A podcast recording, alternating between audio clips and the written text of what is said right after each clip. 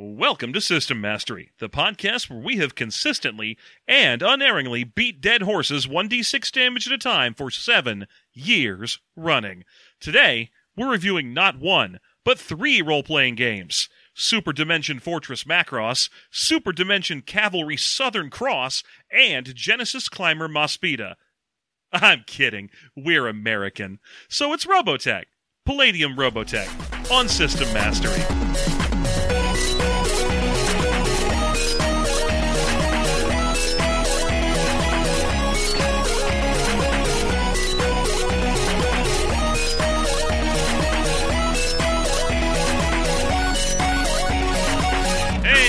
Welcome to System Mastery. I'm your host, Jeff, joined as always for seven years in a row, your host, John. Hi, John. How are you? Oh my god, seven years! Seven long years! Yeah, our seven year anniversary of making all the shit that the show is based on is was yesterday. Uh, in in record, I mean this. I mean the episode's going to come out tomorrow, so you'll have to take my word for it that it was yesterday as of this recording. Didn't even tweet anything. I don't even care anymore. I'm like, it's like we're over the hill for our podiversary. I guess. I mean, seven years is a long time, and I tweeted stuff yesterday. It's just that people kept setting out ludicrous, easy layups on Wizards of the Coast that I could slam dunks on. so, so that's what I tweeted instead. I mean, traditionally we've been doing this seven years, and in that seven years we have become the categorical largest opposition to Wizards of the Coast that exists at the moment. Uh, I'm sure that there are other people who think they are, but don't worry, we're the big one. Ah, yeah, that's us. Right. Mm-hmm. Mm-hmm. We're we're the biggest there is, and we're the slickest they is. Wait a minute. And Did you mention that we're the slicky icky ickest there is? bees. I think I might have done so. Yeah. Good. So, so yeah, uh, we did Wraeththu last episode. That was 470 pages plus of abject con- conceptual nonsense that just drove us beyond the edge of our capacity to do the show.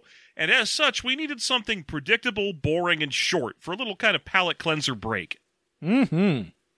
And that's what brought us to something I had extra copies of lying around.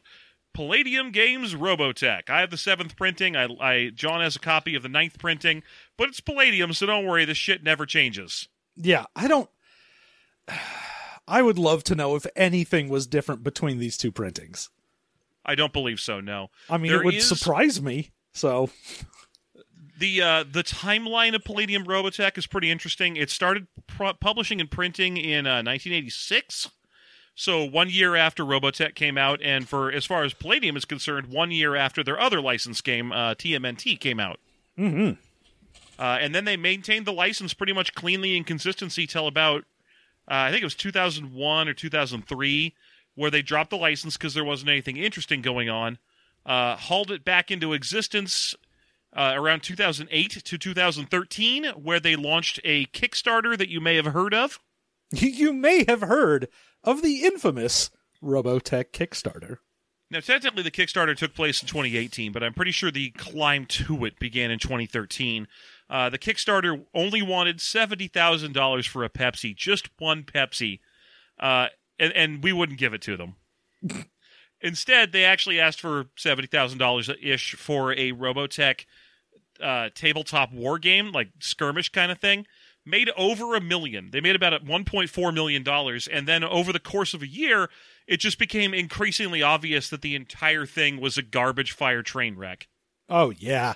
God, it was It's amazing that you could get that much money in and then fuck it up, but by God, if there's anyone that can do it. Yeah, it's part of the long running history of uh, of Kevin and Palladium Games. Just, I like Kevin okay. I mean, he's uh, of the people in the industry. There, I mean, let's be let's be very realistic. There are a lot of shitty people in this industry. Mhm. And and of the very shitty people in the industry, Kevin's biggest failings are that he is mostly not the best boss. Yeah, and Uh, he, I mean awful with money and just sort of a real relic, but at least he's not a relic in the sense that he's like, ha ha, I believe in old racisms. I mean, he might, we don't know, but he doesn't at least come out and be all in your face about it. I think if anyone was going to know whether or not he had a horrible racist dumbass gaff on Twitter or something, it would be us. And I don't know of one. I know he's a bad That would require him to be on Twitter, though.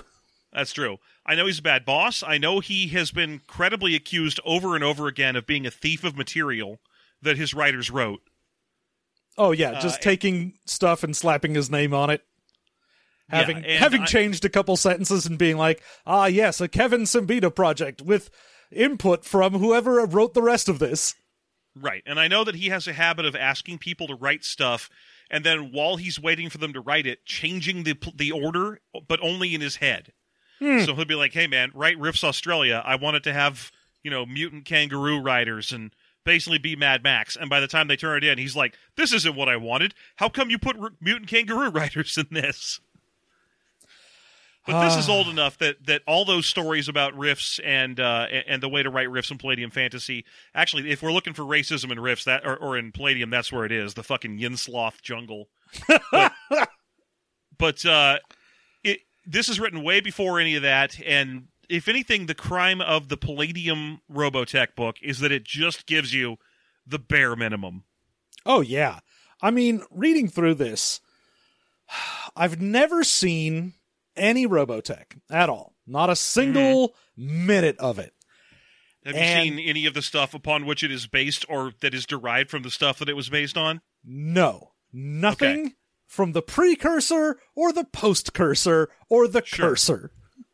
Yeah, because Robotech in and of itself is this weird American com- combination of three shows, which then got some sequels of its own, while the three shows also went off and did sequels of their own that are un- it, it's very, it, it's like philo uh, phylogenomic taxa. It's very strange.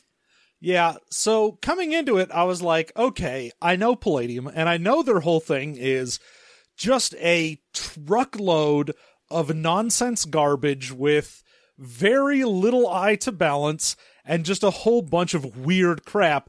And God, I was disappointed in this, in that everything is just sort of like, you are a person. That person has some skills. Anyway, moving on. You're a different person with a mildly different skills. Right, and this is a this is a book about a, a series that has some fascinating stuff in it. Uh, I mean, the aliens are aliens in the '80s anime sense, where they're just blue people. Yeah, In fact, well, I- they can I be think the big if they want to. I don't even think the Zentradi are blue. I think the Zentradi are, are regular human type colors. Uh, and, and yeah, they can be they're they're built so that they're enormous, but that they can be micronized back down to human size. Yes, Like they they used to be humans at one point. yeah. The, the I think the whole thing with them is that the Robotech masters got humans and turned them into Zentradi. Yeah, I mean, none of this is stuff that we're going to get from this book. The book basically describes them as human-like aliens, and in my head they're blue. I don't know why. Probably from some other anime that I watched at some point in history. But they have pastel hair colors, but that's just anime in general. I mean, you know what's you- weird is I had the exact same thing in my head that I was Mm-hmm. like, oh yeah, obviously the Zentradi are blue, and I don't know where that came from. I, like I said, I've never seen any of it, but in my mind, I was like, oh yeah, obviously the Zentradi are blue. I mean, it could be that the the the Zentradi. The thing about the the Robotech series is that it's eighty five cart- episodes of a cartoon made out of three cartoons, and those three cartoons often have very little or nothing in common beyond the fact that each one of them features a, a villainous race that that's threatening Earth or humans in some way. With with the, this book only covering the first ep- the first series, so the Zentradi. So you don't get anything about the Robotech Masters or the Invid, which are the bad guys from the next two eras. So it might be that the Invid are blue guys. I don't know. I could not possibly tell you. I had always thought that the Invid kind of looked like crab people. Uh, Oh. so so that might be that that might be true. I- I- anyway, this book, like I just said, it's based on the first of the Robotech runs. So it only cut, and it's set after them. So even though it's got the stats for that big flying aircraft carrier thing, that the the SDF one that kind of dominated the Robotech art scene, that it makes very important note to tell you that that, that ship was destroyed like ten years ago. Yeah, both the one and the two. Yeah. I think that thing's got some cool look to it. The SDF one was neat. It's basically what if a battleship was or a uh, aircraft carrier could also be a big robot. Yeah. Which I mean, hey, great. If you're gonna do Yeah. that, go for it. Yeah, rad as hell. I mean, I I also have very little experience with Robotech proper. Uh, I have watched Macross stuff, uh, one of which is one of the three roots of this. Mm-hmm. but I have not. And of course, I've watched my limited share of Gundam, which is sort of an offshoot of what this is, but that is unrelated. Ooh, you're gonna piss off so many people for different reasons saying that. Oh, do you think that is, is Gundam older than Robotech shit? No, I just assume that people, if you equate any mech thing to another mech thing, they're going to be like, well, actually, you need to know the important difference between Gundam and Robotech is, and then they'll just fart on about it forever. Okay, I can tell you the important difference between Gundam and Robotech. I don't give a shit about any of Robotech, but at least Gundam wings seem pretty gay, and that was cool. Great. Also, there's that one Gundam series where it's like professional wrestlers on Earth, and the American one is like a surfer cowboy, and that's fucking hilarious. I mean, I do at least know that the Dutch one was a big windmill, so, you know, I, Yeah, I so- get it. So while Robotech, as far as I can tell, generated nothing that will ever interest me, at least I think that's G Gundam had some funny dumb shit in it. Ah, yes, G Gundam. That's the thing. I would be able to keep more Gundam information in my head if their names were good, but it's always called. There are all things like Gundam 0082 Stand Complex or whatever, and I'm like, what the? How are you going to remember what that is? It's the one where there's a guy and he flies a big white robot, and the bad guy flies a big purple robot. Oh, good. That's what I wanted. Uh, not here though. Here, most people fly F-14s that turn into robots. Yeah. I mean, given that you've got an aircraft carrier that turns into a robot, why wouldn't you? Mm-hmm.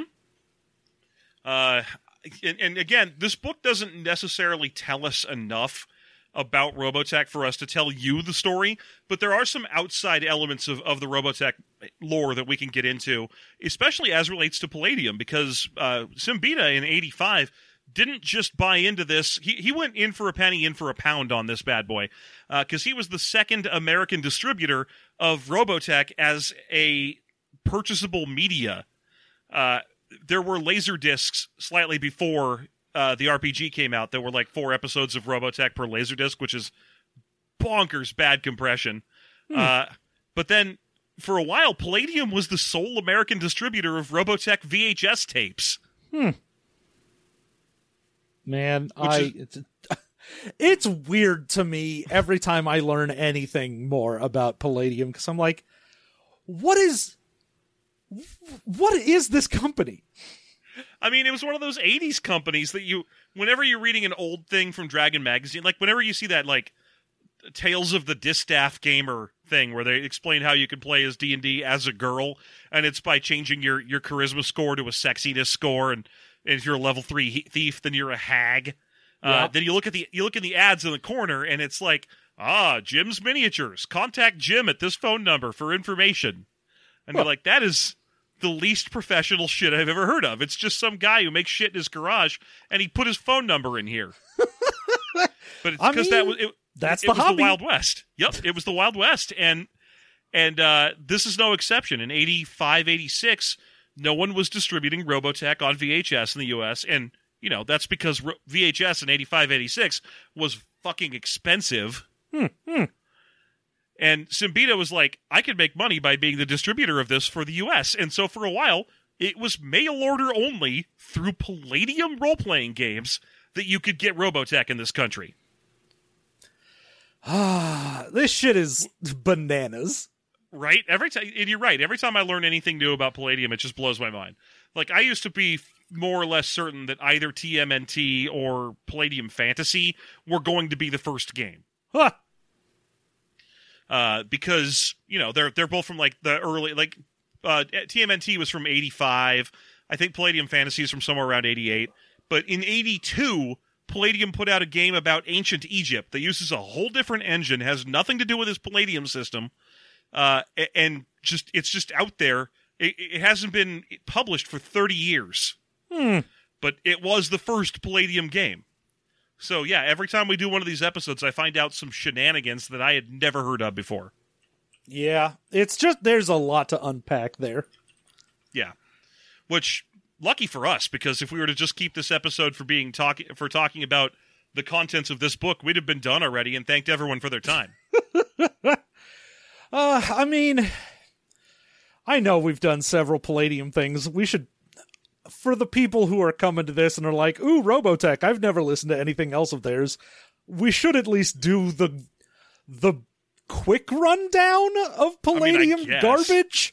I'm pretty sure they already those people already turned this off when I mentioned Gundam. How dare you? You've crossed the stream, sir. I believe you've macrossed the streams. Oh, oh. Plus, you've made me mad. Okay, anyway, um what was I going to say? Yeah, sure. Why don't we go through a quick Palladium rundown? Palladium has what is it? 8 stats. Yes, indeed. Eight stats, and by God, you can sort of be okay with them back in the day when this came out being like, hey, 3d6 down the line with no optional rules for like, oh, you could do 4d6 drop low or whatever. Nope, it's just 3d6 down the line. Uh, and the fact that that remains the rule to this day still blows my mind. Yeah, no, it, it's nuts.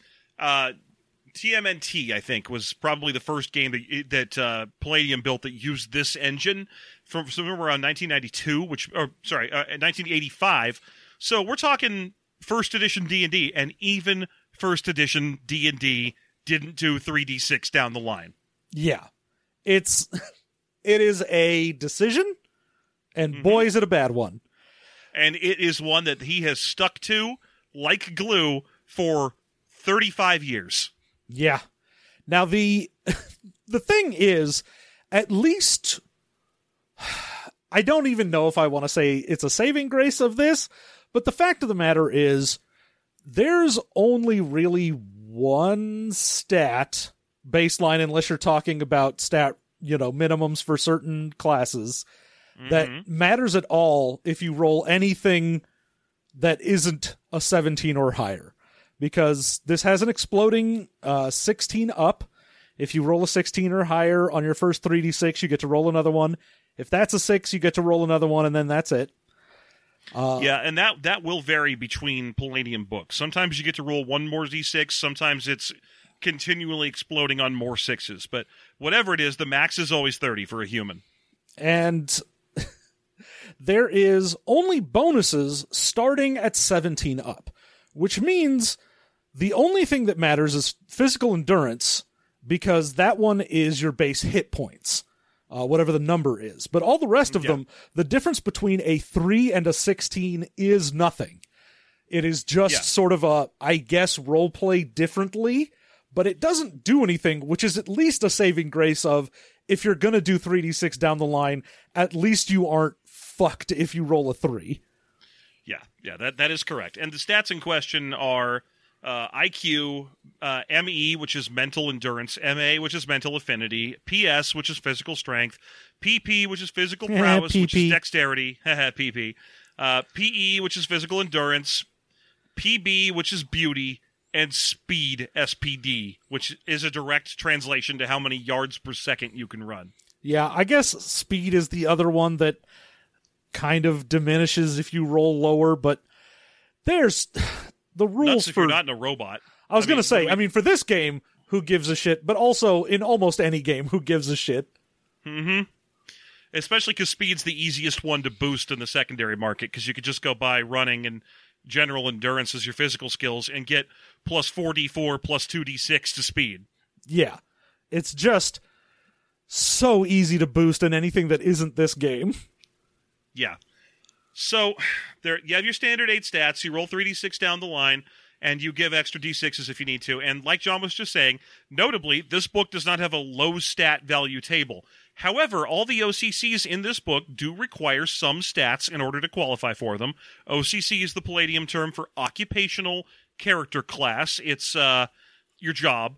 There's Yeah, also. mean- uh, go ahead. Yeah, I was just going to say it's uh, specifically that instead of just class because they make a difference between occupational character class, which is something you learn to do, and a racial character class where it's just like I'm a dragon. Mm-hmm. Yeah, if you have a racial character class or an RCC, then you don't need to pick a class because all of your education was either instinctual or just trained as, as part of the way your species operates. Yeah. Now the there are certain. go ahead. The uh, stat minimums for this, all of the OCCs have the same stat that they need to have at least a six or higher in. Yeah, which this is, is a mistake. IQ. Yeah, so this game does standard OCC or, or, stat requirements, which has been a thing that's been with us since early D and D, uh, and it's universally familiar. But in this book, for whatever reason, there's a minimum IQ across the board. Now, you might be thinking what we thought when we first saw that, which is, oh boy, something stupid to make fun of. Or more relevantly, you can't do that because it means you can price characters out of being able to play in the game. Yeah, you just be like, well, I rolled my character and I happen to get a five on IQ, so uh, this character can't play the game. I guess I make a new character. Yeah, you can't be anything if your IQ is five or lower. So they might as well have included a rule that says, you know, if you roll a five or lower IQ, roll again, or just done the smart thing and made it like 2d6 plus six or something. Yeah, you'd think. You'd be like, what is this? It's 2d6 plus four, so the lowest you can get is six. Great. It's so weird that I mean, I maybe it's because we've read like 182 books at this point or whatever the hell it is at. It's at, but when I came across that, like instantly, I was like, "That's bad," because that means you you can roll characters that can't be in this game. That's a very, very, very easy fix, and, yeah. and yet it, we still come across it. I, I don't think we've come across this one in a while that where where it's easy to not be anything. I mean, it does pop up on the show yeah, now and again where some RPG is like, ah, and all of my character classes require whatever, and you're like, oh, you can actually not be able to play this. Neat. Yeah, but this it's so weird to me that it, that you find it from time to time where they're like, whoops, forgot to include a way to play as characters. Ugh. And I so, almost understand at least with the IQ requirement thing because pretty much every single OCC they have. I mean, shit, I'll just go through them. You have the two different types of pilots.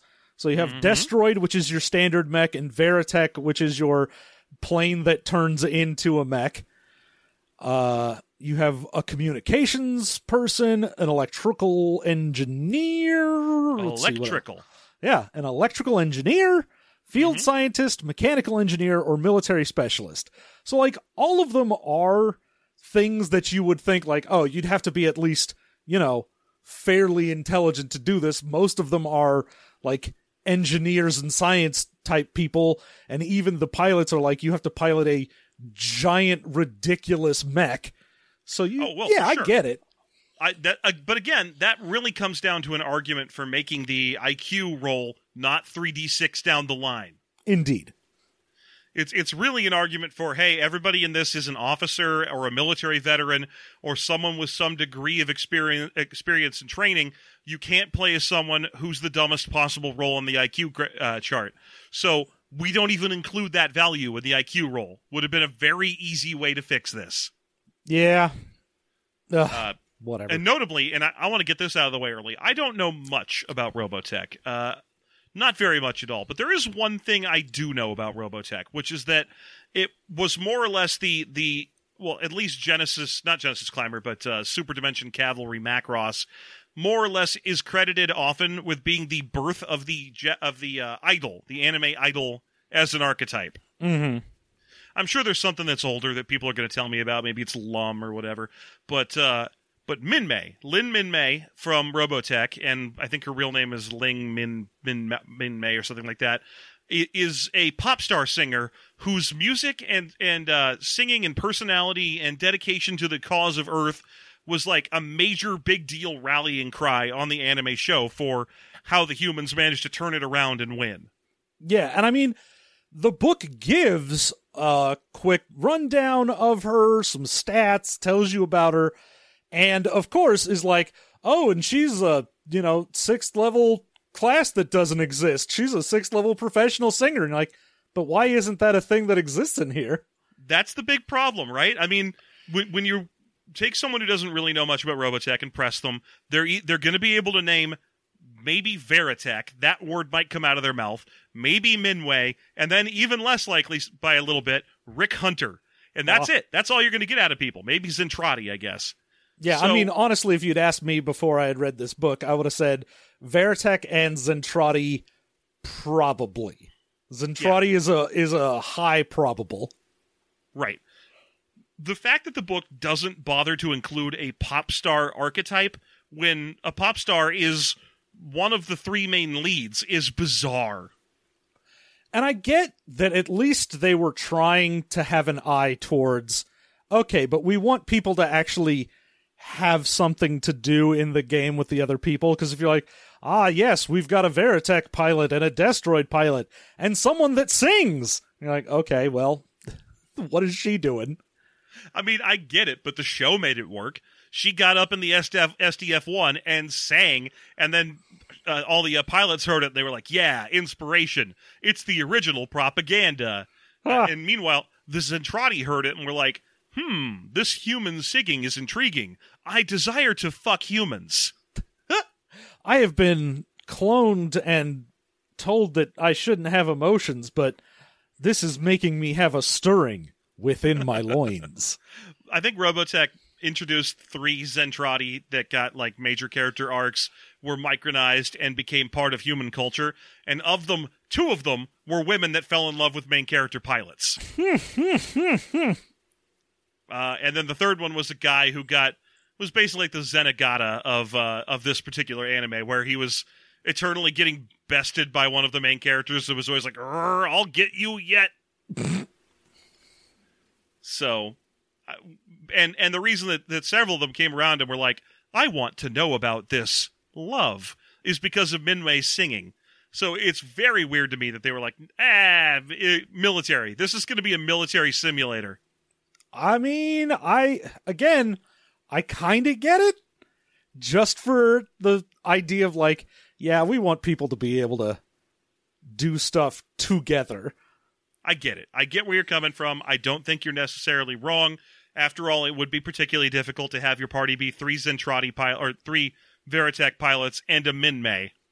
I mean, the big thing for me that's weird isn't so much that this game has uh, all of these very like compact military, all in the same sort of area classes. It's weird to me that they didn't include it because they're Palladium and they'll just throw whatever dumb bullshit they want to out there.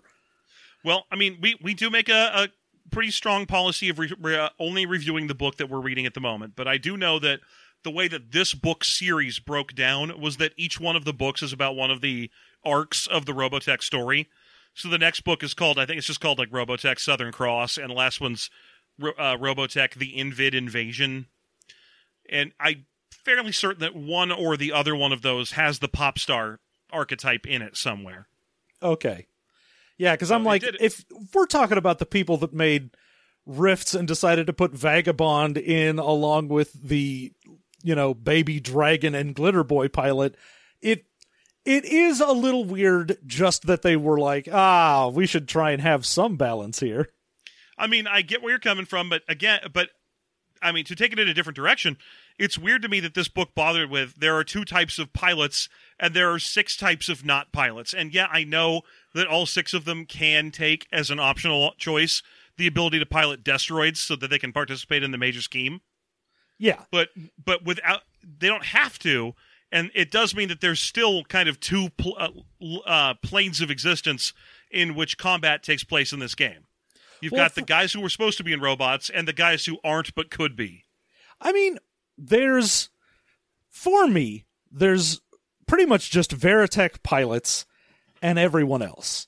Because if you pick Destroid pilot, you're mostly like, oh, well, that just means I can do all the Destroids, and I don't have to pick each one as its own skill. And the other ones, I feel like you almost would have to, in most things, be like, yeah, you pick at least one of the Destroids, and that's sort of your signature one that you are in. So even though you are, you know, an electrical engineer, you're also a Destroid pilot. The other option, of course, being uh, one of you is a Destroid pilot, and then you have like a mechanical engineer and an electrical engineer with you in it to repair things.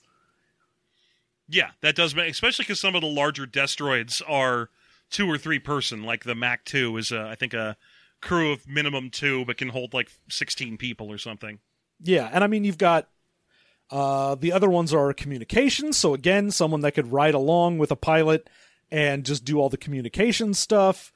Uh, the field scientist at least might want to go along to see things that they are doing, and the military specialist honestly should just have piloting anyway because their whole deal is they're supposed to be like military special ops rather than just like I'm a desk jockey. Yeah, honestly, the uh, the the Destroid pilot, the one that's supposed to be a Destroid pilot in the first place, reminds me of one of the other Palladium books that we haven't yet reviewed, uh, Ninjas and Super Spies, where I don't know if it's a typo or what, but there are two types of martial artist and then a bunch of other things in the book. Uh, the, the dedicated martial artist who knows two martial arts, the worldly martial artist who his only claim to fame is knowing one martial art and nothing else, and then 15 other OCCs who know a, m- a million other things and one martial art. So you're like, what the fuck is the point of the worldly martial artist? And to me, that feels like the Destroid pilot, where you're like, why, do, why do, why are we bothering with the Destroid pilot? Uh, why, why not just take it out and have all these other guys be Destroid pilot plus another thing? Well, because each different Destroid is its own skill, so they just get Destroid all rather than like Destroid Excalibur. I know uh, that is that is true. Uh, I, to me, though, I feel like it's rare you're going to be seeing a character hop from one to the next. They're going to be True. famous as, oh, I'm the guy who flies the Raidar X, and that's my jam. That's my Jimmy Jams. Or I guess stomps around on a Raidar X because there there's not. The the the, uh, the whole point of Destroids is that they aren't flyers or they are very bad flyers. Yeah, they're just stompy mechs. Yeah. Which I noted and I found very unusual. This book is set after the, the first Zentradi invasions, and so Earth is pretty wrecked up. Uh, Oh, yeah. There's A good like 80% of Earth got absolutely fucked. Yeah, so it's a lot of running around in wreckage, and I mean, unless you're out in space, if you're not a member of whatever it's called, the UN Spacy or whatever, then you're spending most of your time scavenging or staying on military compounds because a lot of the world got destroyed. And they mention this about every destroid is they are exceedingly useful in law enforcement. and I keep thinking, okay, this thing's got cannons that can shoot the moon from the Earth, and it's 55 feet tall, and it can only go 20 miles an hour. I don't think it's very useful in law enforcement. Oh yeah, every time I would look at one of these and it was like, "What's this?" Oh, well this is a mech that has a gun that shoots 57 miles away. It's good for riot control. I'm like, "The hell are you talking about?" No, it, it, I mean, maybe it's because in 1985 you could write shit like that still and not have it immediately come under question. the it's Mac just 2 was pre- they didn't have any guns that were like, "Ah, yes." And then also it has a thing that shoots like foam or gas or anything. It was just like, "Oh yeah, this mech will shoot missiles or a gun that has a round the size of like a truck." Anyway, it's good for police and riot control. Yeah, it just kept happening. I kept I kept expecting them to be like, oh, by the way, this one that is all just you know a walking pair of missile launchers, it can also shoot water and loud noises to try and disperse crowds. Uh, but no, it's just like this missile tank is great for riot control. And I'm like, Jesus, I hope not. And I mean, the game gets super into missiles because if there's one other thing I know about Robotech, it's that there's a lot of missile junk in it. Like, I've definitely Yeah. seen a picture of, you know, robot with too many missiles shooting out of it as a thing. Yeah, I don't remember what they call that. It's something carnival. The, the the thing where there's a million missiles and Oh, it's Carnival. it, yeah, it's just called Carnival. Uh, it's a celebration with big, awesome butts and lots of huge masks. Big, awesome butts. I thought you were going to say big, awesome masks, but no, of course not. The masks are also pretty awesome. I just have my priorities in the right order. Thank you. Mm, mm, mm, but yeah, Yeah, it I- has pages of stuff about the missiles. So, you know, you've got things like, all right, these are smart missiles, so you don't roll your bonus to hit. It just has a static bonus. There's mm-hmm. 13 different like types of missiles you could put in here. Uh, it's got rules for blast radius and shooting down missiles, dodging missiles. Like there is a lot of missile stuff in here, and I'm like, good, because I figure if you're playing Robotech, that's a thing you want is just missile stuff. Yeah, even in these early, early days, we already had that Palladium obsession with the one page chart that has every kind of missile on it, whether or not it makes any sense for the book that it's being it being included in. Mm-hmm. And, you know, in this case, it kind of does, because obviously a lot of the Robotech vehicles can fire a ton of missiles, but they don't fire missiles the way that this book is more or less describing. Uh, Robotech was the early era of the this this thing opens up a, a plate and a thousand missiles come out and it's a giant blooming onion of, of smoke trails and then we cut over to the other robot and it's doing a bunch of fancy flying to dodge a million missiles Yeah, I mean, missiles in Robotech, I assume, are basically the same thing as bullets in an action movie, where they are unlimited until it would be interesting for them not to be. That is more or less the case. And because it's, you know, it's a show, the missiles tend to be uh, defined by uh, excuse me. Uh, the the missiles tend to be only show show up once during a fight because if you're like, "Oh, this ship fires missiles and then it fires missiles and then it fires missiles." That's not an especially exciting, you know, TV display. So, the, obviously it's a role-playing game, it has to take that in a slightly different direction, but I wish that he had had the genre savvy at the time to be like, "Hey, whenever this this ship does a missile barrage, go ahead and describe it as a thousand missiles. Yeah. Instead, it's like doesn't you can matter. shoot a missile or perhaps two missiles. And you're like, Yeah. okay, sure. Yeah. And then, you know, it, it's basically the same thing as any other Palladium basic you can play as humans type game. Uh, there are eight OCCs that we already talked about that more or less are only de- delineated from each other by their skill package selections. Yeah, every OCC has just a this is the beginning uh skills that you get and it'll just say like okay, you get, you know, pilot at plus 25 and so on. And then it'll give you a selection of like all right, and then you can make your own choice for skills uh from these selections.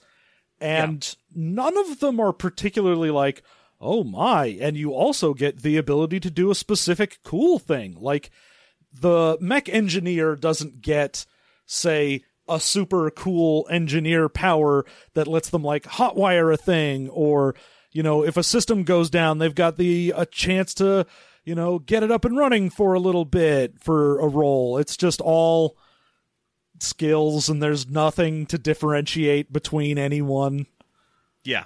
There are a couple things that basically boil down to permissions that certain classes get that other ones don't. Uh, notably, if you're playing as a Veritech pilot, then you can pilot a Veritech. And if you're piloting, if you're a Destroid pilot, then you can pilot all the Destroids. And that's it. yeah There- pretty much There's, there's no point where, like, if you're a Destroid pilot, you can get a bonus to Destroid piloting because you've dedicated your life to it or anything like that. Nope, you just get access to the same skills. You might get a bonus to those skills. I see that. I don't think that's probably a difficult issue, but there's nothing that makes any one class feel truly, like, unique. Yeah, if I'm a mechanical engineer and I take pilot Destroid Excalibur mm-hmm. and I take that and decide to go into combat, that's fine. And then I can pretty much be exactly the same as a Destroid pilot in an Excalibur. And that's it. Like, Uh huh. okay. Yeah, no, it, it, this book is exceptionally simple. Now, you also, I, I I guess, before we get into the uh, the the robot suits that you can play in, we might as well mention that yes, it does include the rules for playing as micronized Zentradi, uh, which are so gender diversified that they might as well be two different species.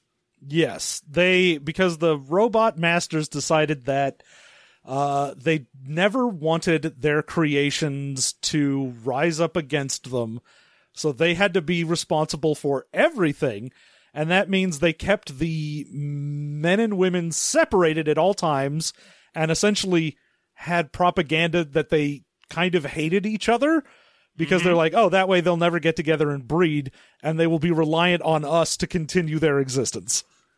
You'd think it would be easier while you were establishing the technology that lets them break, break the square cube law and be 50 feet tall, that you could also just, you know, make it so they can't bone down. Like, But, just give know, them a quick snip. Yeah, a little snippy, and that and, and that would probably solve that whole problem. But but no, instead we're going to just use psychological uh, uh, tools to make them think they hate each other. Yep.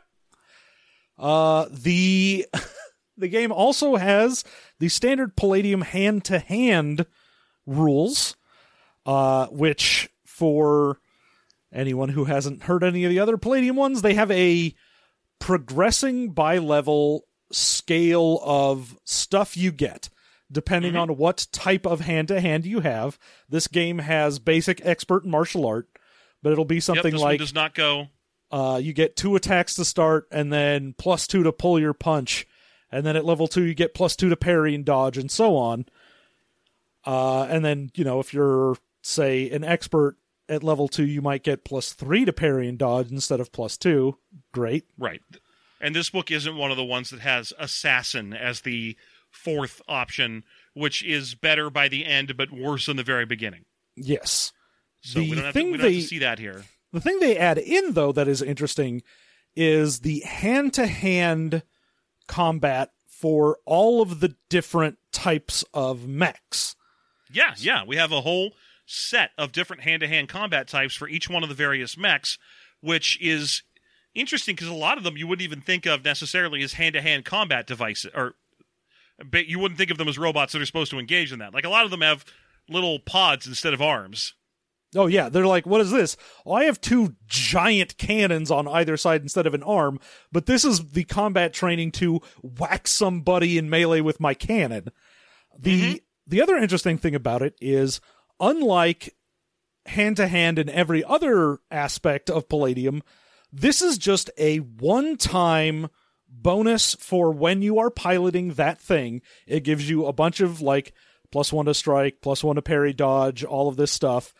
And then you get just an additional attack at a couple different levels. But to start with, it's not like you get one thing and then level two you get another. It just gives you a base package and then a couple attacks later on. Yeah, yeah, it's it's fairly simplistic. Uh, it does make a, a note. I didn't expect to see this in this book because again, this is mostly going to be a game about mech piloting. Uh, that you do get to transfer your high stat values over to your mech, Mm-hmm. Including strength of all things. So so uh, even though this isn't a a uh, anime where the characters are doing like the uh, Pacific Rim thing where they're swinging their arm to punch. Instead, they're sitting in an airplane cockpit the whole time. Their strength directly carries over into the way that their robot d- delivers punches. Which I whatever, sure. You just Oh, gotta imagine that, like, oh, it's because the the big beefy bruiser guy who's in a mech knows how to throw a punch better, I guess. So even though the fact that he's not physically doing it, he knows the physics of it. I don't know. Whatever. It doesn't matter. No, no, it's it's it's a harmless distinction. But honestly, I kind of li- I, I kind of like it. I don't really care why it works. I think it's smart that it does. Yeah, I mean, especially given that uh, this game has mega damage as a thing, which is uh, normally the sort of hit points of things are SDC or structural damage capacity, and this has mega damage, much like Rifts, where it's 100 SDC, but you can't damage it with an SDC thing, it has to be a mega damage thing. But oh, the yes, exactly. the punches are all like, oh, this mech punches you and it does a d6 of mega damage. So having it be a d6 like plus two isn't game breaking considering if they shoot at you, it's like, oh, and then if they hit you with their gun, it does 3d6 times 10. Yeah, yeah, it's crazy how they were like, oh, the, this this the Mac Two has four giant cannons on top, and each one of them does three d six times ten and can shoot sixteen miles. But also, it can do one d four mega damage if it stomps on you. But you had better be less than twelve feet tall. Yeah, Like, why did uh, you bother? It's, it's weird. Yeah. I mean, ultimately, Palladium's always had that very specific and very weird problem where they'll be like, oh, you can choose to do a punch, which does a d4 damage, or you can choose to do a kick, which does a d6 damage. It's entirely up to you. There's no difference. Yeah. Where you have to you have to ask yourself, well, isn't isn't there actually a huge difference in that one of them is just better than the other one? Yeah. I mean, the same thing for like, ah, you could take this gun or this gun. These are exactly the same, but one does more damage. Aha! But which will you choose? Ah, but availability might be a problem, you see. Uh, okay, but it'll only be a problem for a little while, and then the other gun might as well not have ever existed. Hmm, Don't worry about it. yeah. So, Yeah.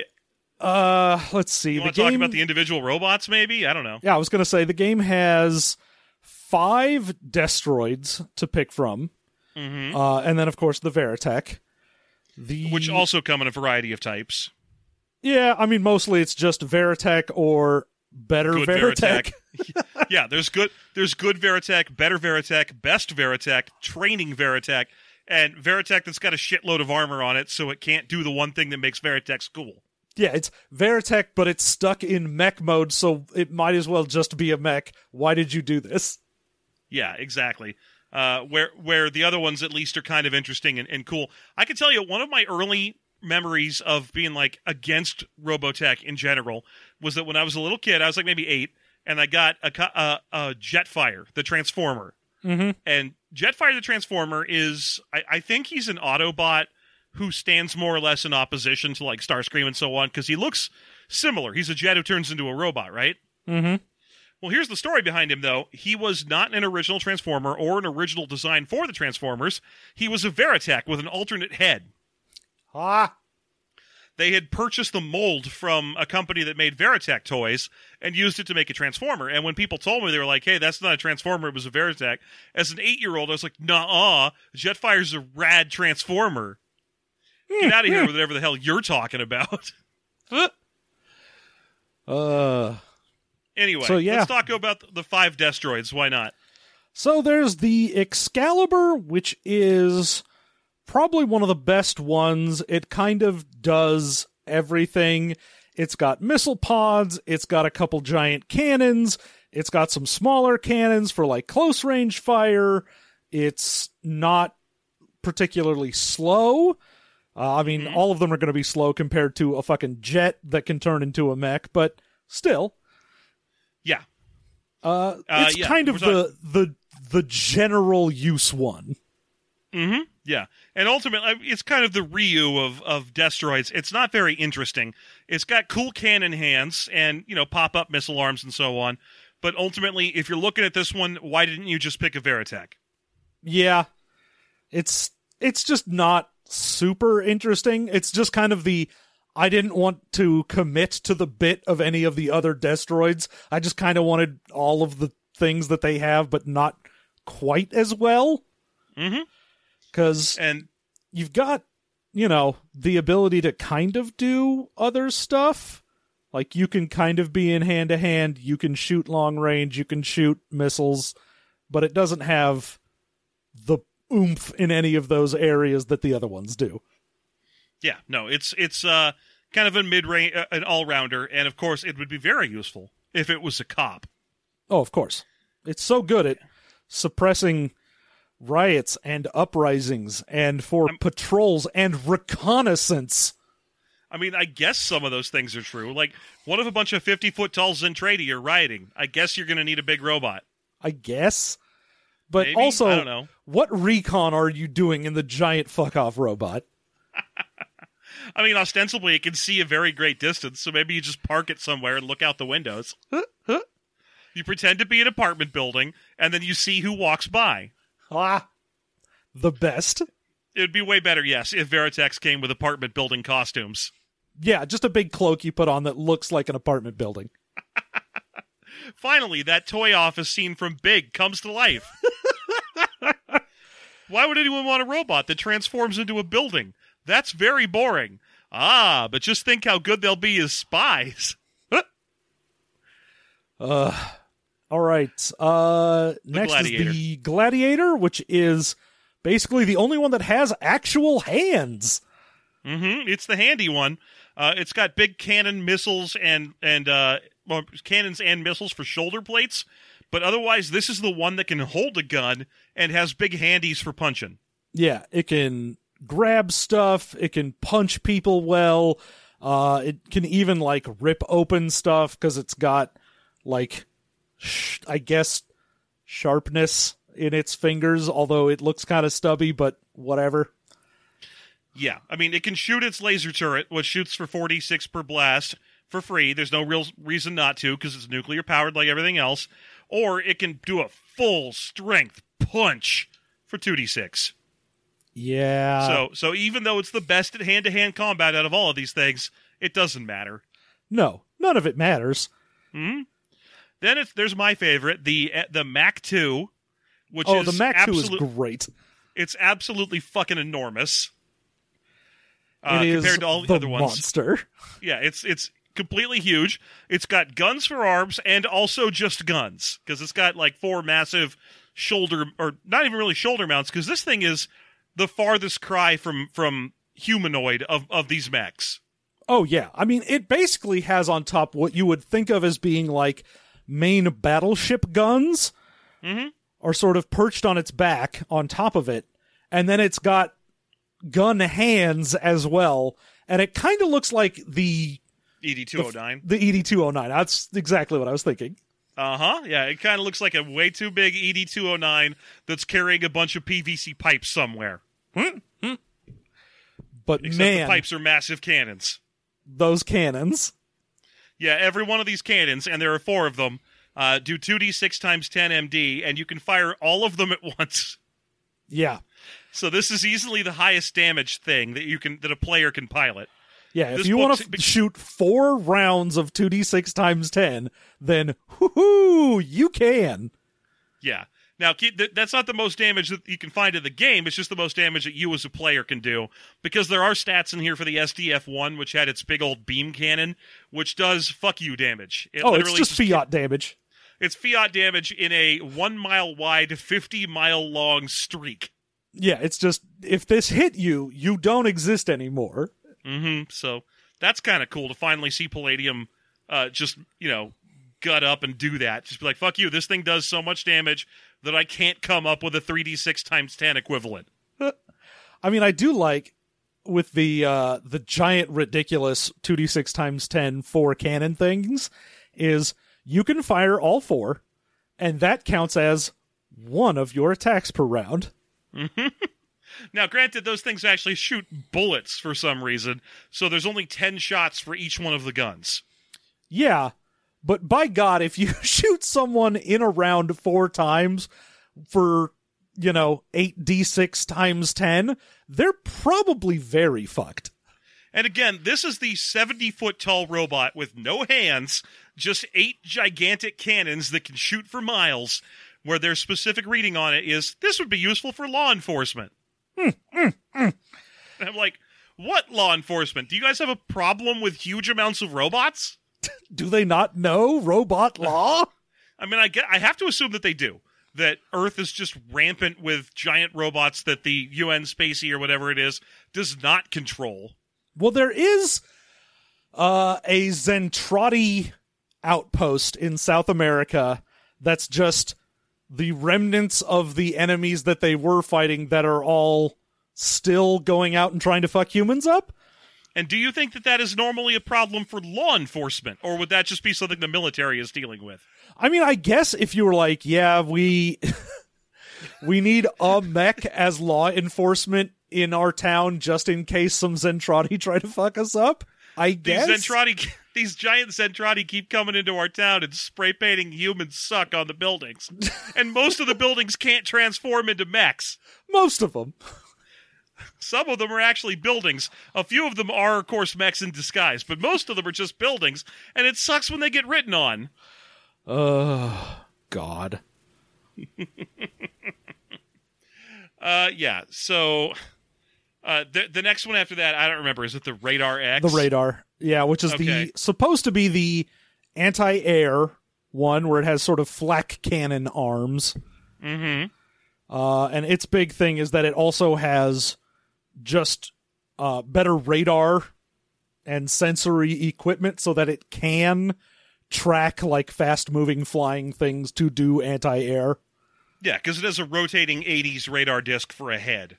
Yeah. It is. It looks neat. it looks very interesting. I mean, it's mostly it looks silly, but it looks neat because of the cannon arms. And I, I mean, I don't, I don't hate. it. The thing is, no one's ever going to pick this one. It's sad because it's true. You're like, oh yeah, this is oh it's it's great at anti-air stuff. I'm like, yeah, but couldn't I just shoot a plane with my giant fuck off guns? Or more fun, be in a plane and go do anti-air stuff, do air superiority stuff instead. Yeah, go dogfighting instead of just sitting on the ground and hoping something gets within range of my guns. Yeah, no. Whenever you make a World War II simulator, no one wants to play as a flak cannon. Yeah, no one's like, I'll wait here, guys, and hopefully sure something comes by. I hope a B 17 comes through this neighborhood. Boy, do I ever hope. uh, and then the last one of the destroids is the Spartan, which is almost identical to the Raidar X. It's just that instead of having cool cannon arms, it has silly barrels full of missile arms. Yeah, it's just got giant missile barrels that are its Helpfully arms labeled- slash shoulders. Yeah. And they are helpfully labeled M, so you'll know they're full of missiles. No, it's labeled M because it's mine. Nobody take my Spartan out of the fridge. It's helpfully labeled M because of mine. It's loaded with mines. This is a 50 foot robot that drops mines onto the ground from 40 feet up. Yeah, you know, for police work. Police work, yeah. The police would do a lot better if they had some mines. Uh, I absolutely love the Spartan because it is the least practical but most hilarious bot. It's Uh, just yeah, absolutely. it's just a missile platform, but they gave it legs for some reason. Right. It's just a walk around missile platform, which, why? Missiles have incredibly long ranges. yeah, you don't need to have your missile platform have legs and walk This around. isn't. This isn't World War II. You can fire those things from anywhere. Yeah, it's just so good. I love it so much. I mean, even in World War II, you could hit London from Germany with a V 1. Hmm, And the V 1s weren't loaded onto big robots, although, you know, granted, that would have it would have been a lot cooler if they were. Be a lot cooler Wait, if no. you did. Yeah, although that'd be the Nazis, so no, fuck them. It'd be cooler if the Brits have a, had a big robot that walked around and shot missiles. How about that? It's just weird to me that they're like, "Oh yeah, this is our our giant missile platform and it's just an artillery bot that hangs out and does that." We decided not to give it any secondary systems. Like it doesn't even have a little dick laser or anything. Yeah, and given that almost every single other one of the uh, of, the ships has like head lasers, Oh yeah, I mean all of them have at least, you know, uh some missiles and then some guns or some guns and some smaller guns or some head lasers. Like all of them have a secondary system that's like, oh, if something gets in super close such that your battleship sized guns can't get a bead on it because it's right next to you, at least you have other options. This thing, they were like, nope, just missile pods, not even going to Yep. put a regular ass laser gun in the middle of it. which is fun. You know, you'd think that'd be great because traditionally the missiles in Palladium are almost always the way to go. Mm-hmm. They, they do the most consistent, huge damage in giant numbers forever that you could possibly want. They're they're just almost always the the best possible option. But here they end up being aggressively boring because there's other uh, vehicles that do the normal missile job in a more fun, more interesting way, like the Mac 2, which just does it with giant, interesting cannons. Yeah, the only reason to be the Spartan is because you want to be able to do the cool I shoot 11 missiles at once thing because all the rest of them are like, "Oh, you could shoot maybe like 3 or 4." So if you want that whole death blossom, then you have to go with the Spartan. Yeah, absolutely. Uh, and then there's some there's some details for like two things that the Zentradi could fly, uh, because we haven't gotten to the interesting Zentradi or, or Robotech master ships yet. So there's the the big armor suit for a giant Zentradi, and then there's the walk around pod. God, the pods are so dumb looking. They're on these big old spindly crane legs. and they're just like I get that they're trying to be like, oh, we've got a, uh, several guns pointing in different directions, so we've got you know area of fire we can cover. But mostly, it just looks like you got bug eyes and some weird tentacles on your face. Yeah, no, they they don't look they don't look great. But then again, whatever. It's early anime. I mean, early anime wasn't didn't always have the prettiest of robots, especially not for the bad guys. Yeah. But I do uh, like. I, I honestly, I kind of like the look of the officer battle pod, and I, I was say that's the literally about to say that that the Yeah, officer yeah. battle pod looks kind of cool because it's like a like a very very slimmed down version of the Mac. It kind of looks like what would happen if Wheatley from Portal Two like got a big deal upgrade. Because you can kind of see him up there in the top front, just all set to be like, no, that's jumping, but but uh, it's not quite that. Yeah, no, I mean it basically looks like you took the Mac 2 and went, "All right, we're going to strip strip 3 of the back guns off and just leave you with one big back gun. We're going to take your triple gun arms and make them double gun arms and just make you a lot slimmer." Yeah, yeah. The other ones, uh, honestly, the other ones kind of have the same vibe as the Rifts mechanoids. Yeah. I mean, if you've played 40K, they definitely look like those little scout walkers for the uh the Imperium. Yeah, yeah, absolutely. So, um, I guess we probably ought to get to our favorites and least favorites because there's really not much else in here. There's Not the really. combat rules, and there's, but we've talked about Palladium combat rules a, a dozen times already. Even if we just wanted to do like the bare bones, this is why they aren't very good. Hey, it's Then- a D20 system. It, it's a D20 system where the bonuses get too big very quickly. Also, Uh, it has unlike a lot of Palladium stuff, a lot of crit tables. Yeah, this one in particular has a few things that are diversionary from from uh, most uh, Palladium shit. Notably, the uh, there's two things I would say. Crit tables are super popular. Also, it's got multi-classing. Yeah, which really isn't a thing that they normally talk about in any of the games. And you may you may be used to thinking of Palladium as being basically Dungeons and Dragons with a lot of the useful optional shit filed off. Uh, because you know they, they have it's basically got a, a sillier alignment system and it kind of goes on like that.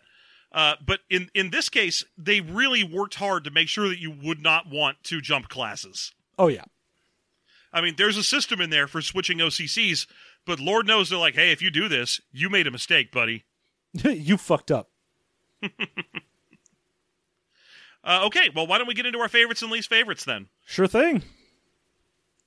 Uh, John, what would you say is your absolute all-time favorite thing about Robotech, the Palladium game? Uh, I would say the best thing about this game is that it is the most well balanced Palladium game that exists, in my opinion. With the Interesting, f- yeah. the fact that there's uh, no real like class that straight up is better. Like, oh, mm-hmm. you have a class that is a psychic and a class that is a better psychic. It's just different focuses, but Yeah, they're all true. using the same skill selections. I mean, I think there is some space for them to be a little bit, like, notably, specifically, the Destroid pilot, I feel like, is kind of the weak link of the bunch of them. But you're right, they're mostly pretty much balanced. The one thing that also helps this game stay balanced, there's nothing to do.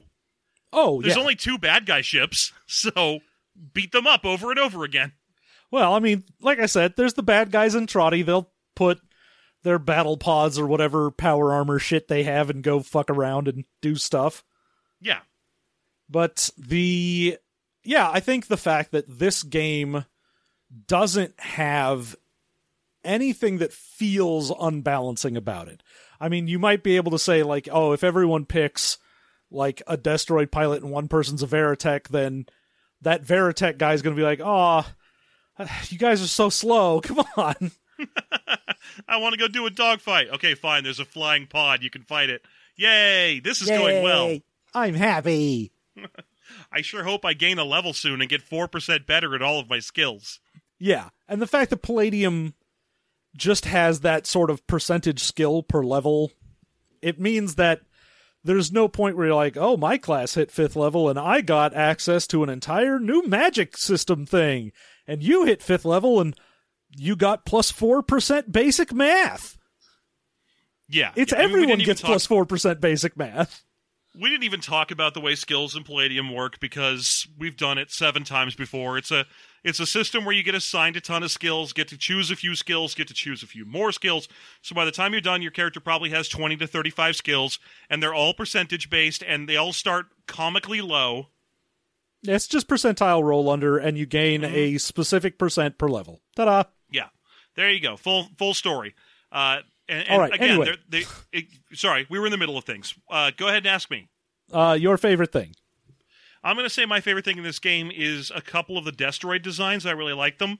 Uh, notably, the Mac 2 and the Gladiator, I thought were particularly cool looking mechs. Mm-hmm. Uh, so I'd probably pick those. And then, yeah, the Veritechs are rad as hell. It's just that they are very per- single driven. And unless everyone's playing as one, you're not going to get much of a chance to see them.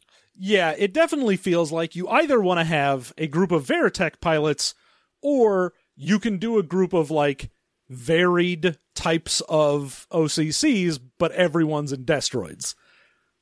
Yeah, yeah, absolutely. So, uh, what would you say is your least favorite thing about this game? Oh man, I think my least favorite thing about this game is the fact, I mean, the fact that it is so balanced. It's the flip side of there's nothing to really get your hooks into this game. Yeah, no. Uh, like as soon as you decide, all right, uh, this is my OCC, I've picked my skills, and let's say I picked, you know, an electrical engineer, and I've got the Destroid piloting skill for the Spartan.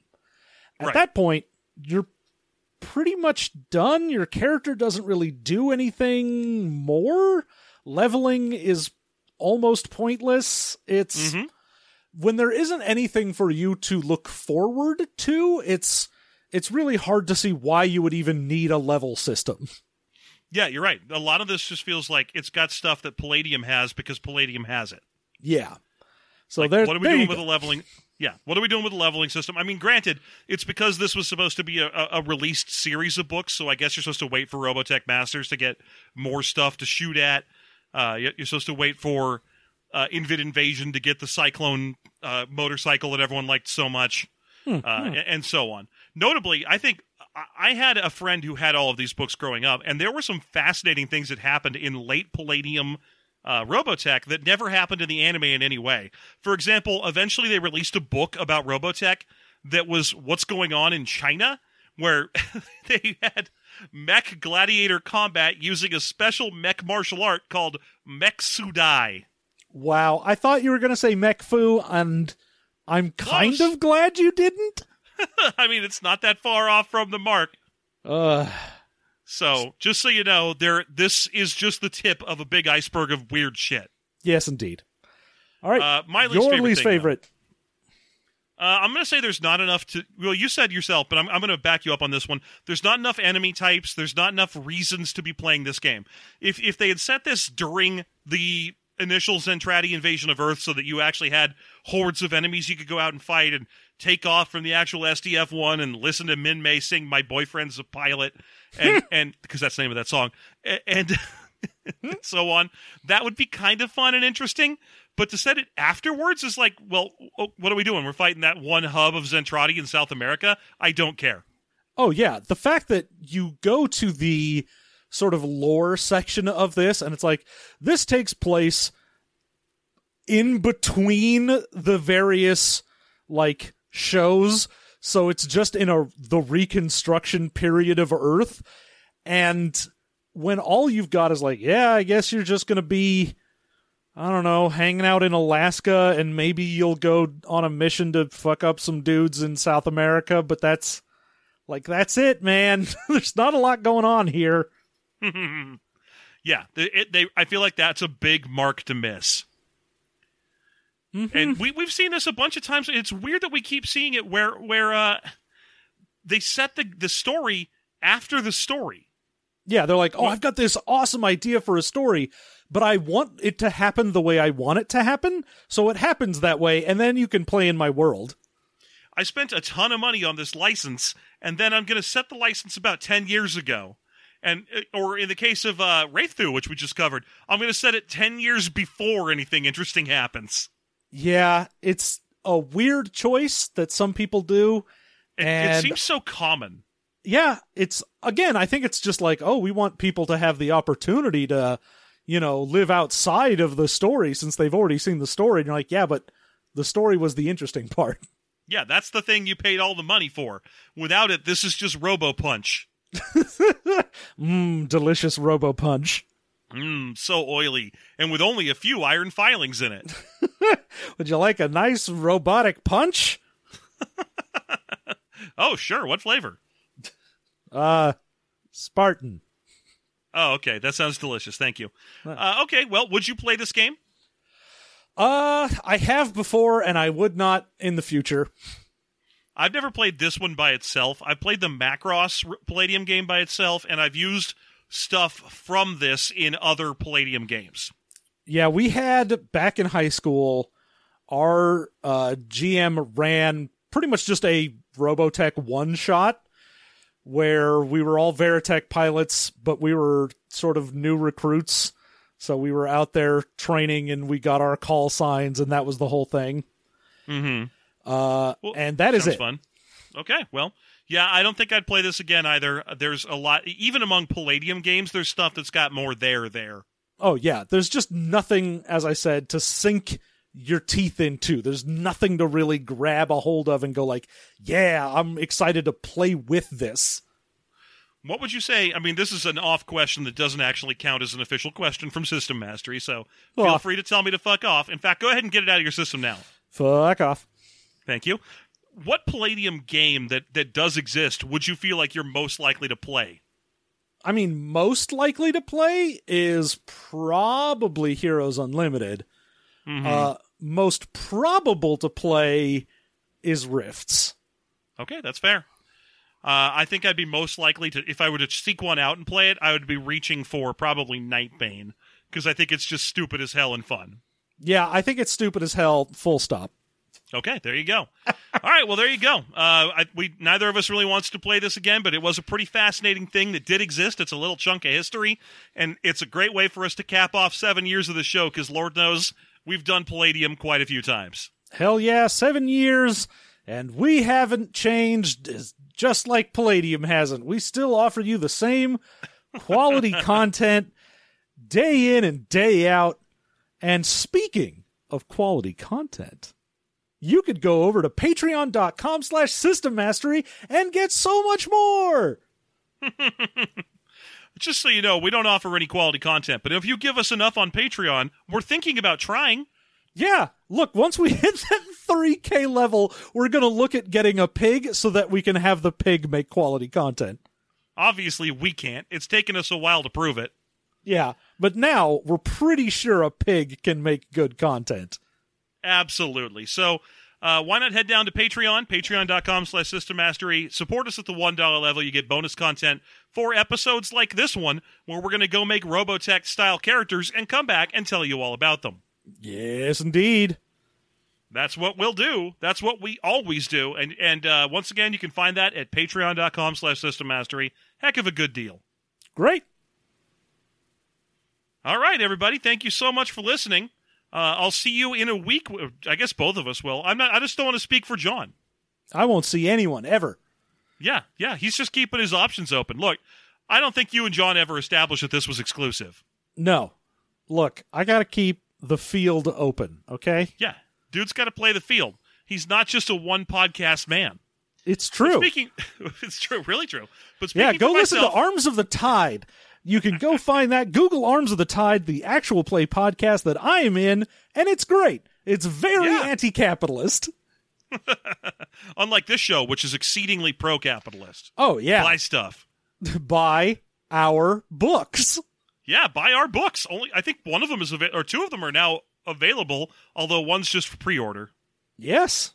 Yes. But do go, go forth and buy our books. All right, everyone. Thank you so much for listening. We'll see you in a few weeks with exciting more system mastery content. Until then, you have a good one.